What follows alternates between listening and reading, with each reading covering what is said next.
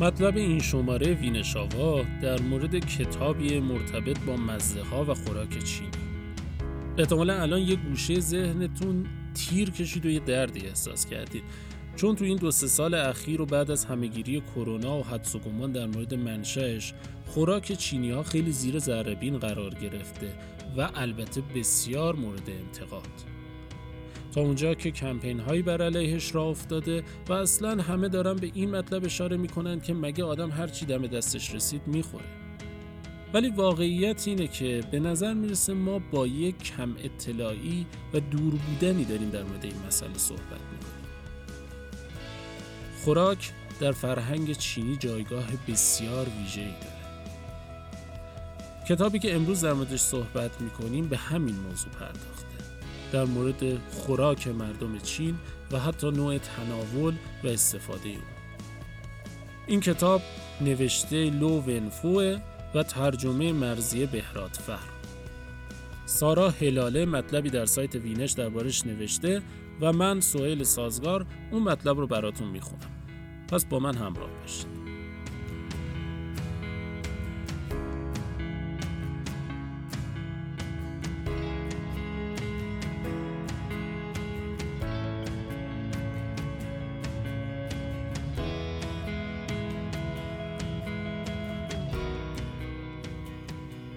مزه شناس درباره وضعیت عمومی مردم چین در دهه‌های 50, 60 و 70 میلادی. سه دهه تاثیرگذار در تاریخ چین. در اولی حکومت کمونیستی تثبیت شد در دومی انقلاب فرهنگی چین را زیر و رو کرد و در سومی کمی کشور بازتر شد. البته هنوز مانده بود تا دوره گشایش اقتصادی و آغاز رفاه چینی ها لو ونفو در این رمان تحولات زندگی مردم در انقلاب فرهنگی و تأثیرگذاری کمونیست بر زندگی چینی ها را با تأکید بر غذا به تصویر درآورده است. نکته حائز اهمیت در این روایت تأکید بر مزه کردن غذا هاست یعنی خوردن نه به قصد سیر شدن بلکه به قصد لذت بردن از مزه ها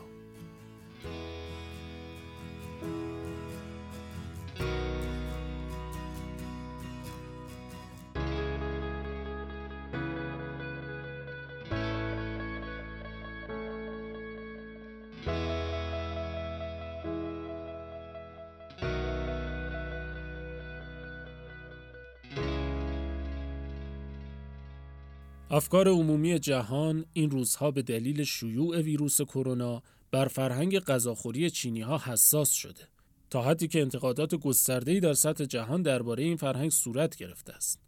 می توان با خواندن این کتاب به اهمیت عمیق خوراکی ها در این فرهنگ بیشتر پی برد. لوونفو نویسنده مزشناس سالها به عنوان نایب رئیس انجمن نویسندگان چین رئیس فدراسیون فرهنگی سوژو و سردبیر مجله سوژو کار کرد. ونفو عمده شهرت خود را پس از ترجمه مزشناس به زبان انگلیسی کسب کرد.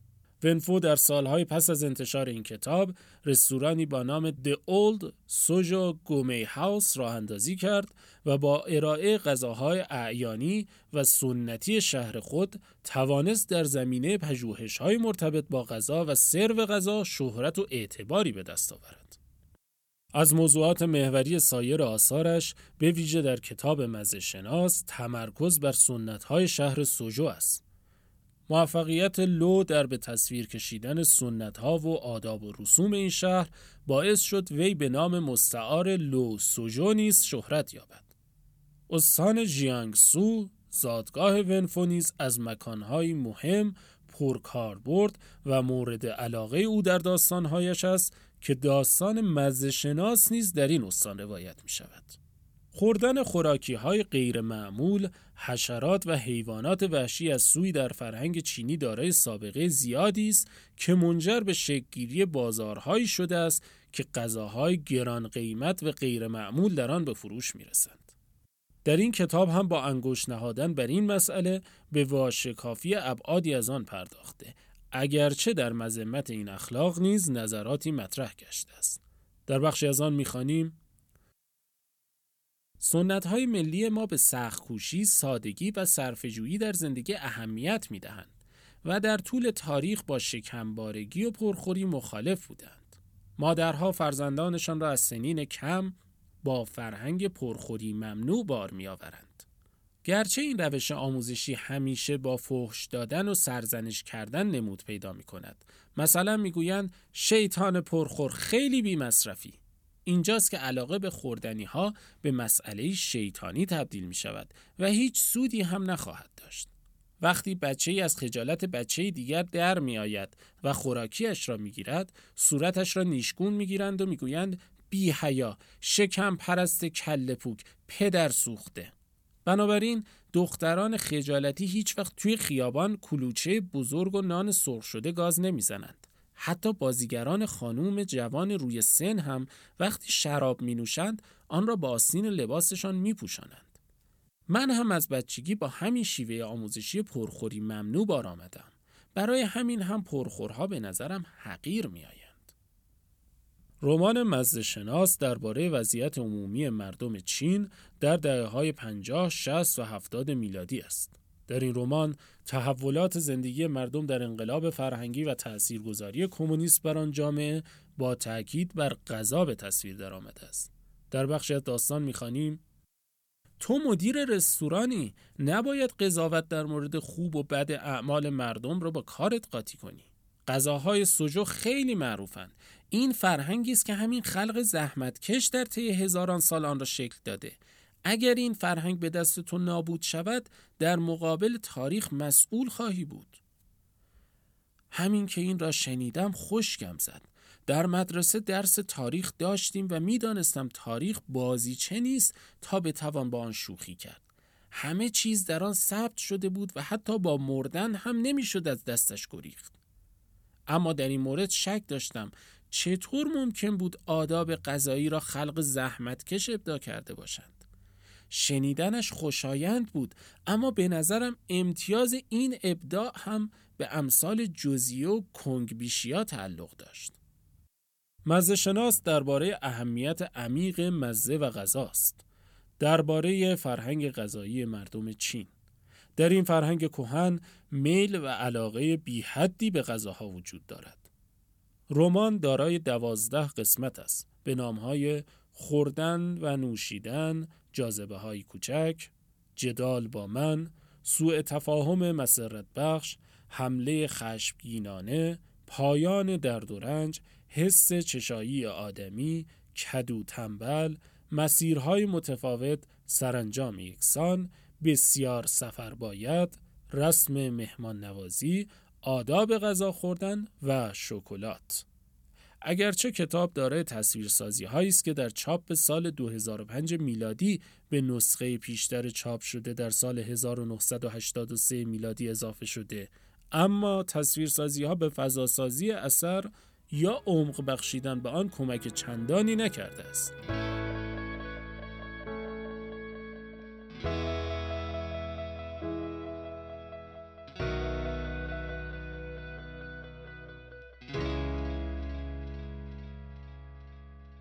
این داستان دارای دو شخصیت اصلی است به نامهای گاو شیاو تینگ راوی و جوزیه ضد قهرمان و شخصیت محوری داستان.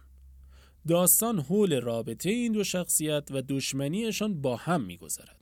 در شروع داستان جزیه ملاک و سرمایداری شکمباره است که با رفتن به بهترین رستوران ها و یا خرید خوراکی از بهترین غذاخوری ها وقت میگذراند.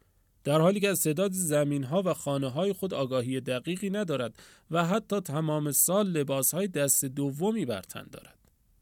جزیه مردی تنهاست که تمام خانواده خود را در جنگ با ژاپن و در اثر اصابت بمب از دست داده است. در خانه او راوی به همراه مادر و مادر بزرگش به عنوان سرایدار و خدمتکار زندگی می کند. نفرت راوی از جزیه در نهایت به نفرت او از قضا و نظام سرمایداری و گرایش به کمونیسم می انجامد. اما این گرایش نیست بدون لغزش و تلفات نیست. روایت شخصیت های داستان فراز و نشیب بسیاری را سپری می کند و از دوره کودکی تا پیری گاو و تین را در بر می گیرد. زبان روایت داستان ساده، بیالایش، روان و پاکیزه است و متن را خوشخان و مفرح کرده است. برهی حساس تاریخ چین و تجربه انقلاب فرهنگی به خوبی در فراز و نشیب شخصیت های اصلی این اثر پدیدار شده بی آنکه راوی قصد آن را داشته باشد تا تمام جزئیات را با مخاطب خود در میان بگذارد. یا در روایت داستانها با ناراحتی و شادی خود از آنچه بر سرش آمده است خواننده را متأثر کند. تا حدی که به گزارش روان تاریخی میماند. اگرچه جملات سنگین فلسفی در اثر به چشم نمی‌خورند یا پیچیدگی های روایی چندانی ندارد اما از حکمت شرقی برآمده از زندگی خالی نیست و نویسنده قصد دارد که خوردن غذا، چای و نوشیدنی را نوعی لذت بیوصف زندگی به شمار آورد.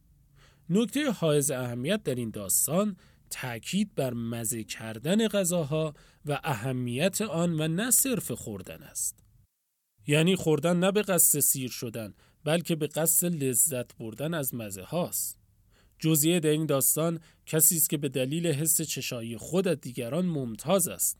راوی اگرچه او را شکمباره می‌خواند و از زندگی روزمره او که بر پایه خوردن خوراکی هاست گلایه دارد اما از سوی دیگر در جای دیگر به لاغر بودن او اشاره کرده است او درگیر مزه هاست و نه صرف خوردن اما گاو شیاو تینگ به هر روی از این اشتغال او به امری تجملی بیزار است. عنوان مزه شناس چه گوشنواز است؟ به زبان که میآید قدری طعم خوش دارد. اگر بخواهید به زبان خودمانی توضیحش دهید کم و بیش می شود این کسی که عاشق خوردن باشد. مزه شناس ها می توانند در این زمینه متخصص بشوند و این همان چیزی است که من اصلا فکرش را نمی کردم. آنچه انتظارش را دارید هیچ وقت سر راهتان قرار نمی گیرد و برعکس چیزهایی که به فکرتان هم خطور نمی کنند دقیقا کنار دستتان هستند. و بدتر از همه کسی که صرفاً به خاطر شکم پرستی متخصص شده چهل سال است که مثل سایه عجیب به من چسبیده. من مدام تحقیرش می‌کردم از او کینه به دل داشتم و مخالفش بودم. و حالا خود منم که هیچ مهارت خاصی ندارم و او تنها برای که غذا خوردن را دوست دارد خبره تمام ایار شده و به مقام عالی مزشناسی دست یافته است. شیاو تینگ راوی داستان با وجود سختگیری های شخصیتیش دستخوش تغییرات در اعتقاداتش می شود.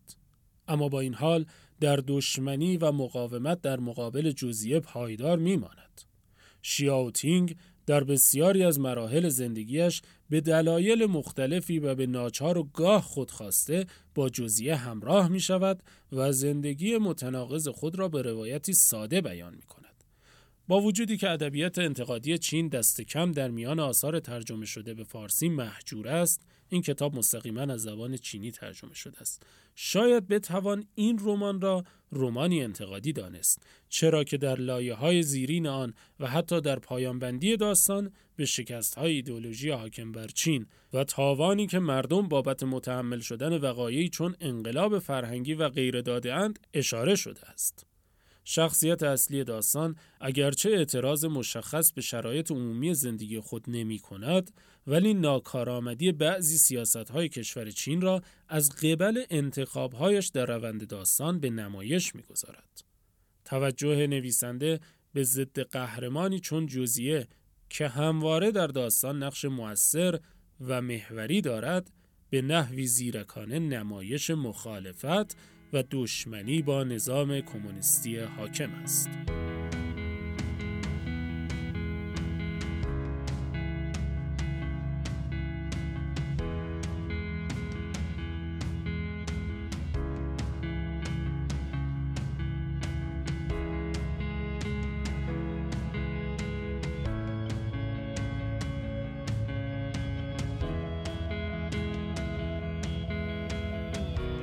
انقلاب فرهنگی و مزه غذاهای چینی درباره کتاب مزه شناس نوشته لو ونفو ترجمه مرزیه فر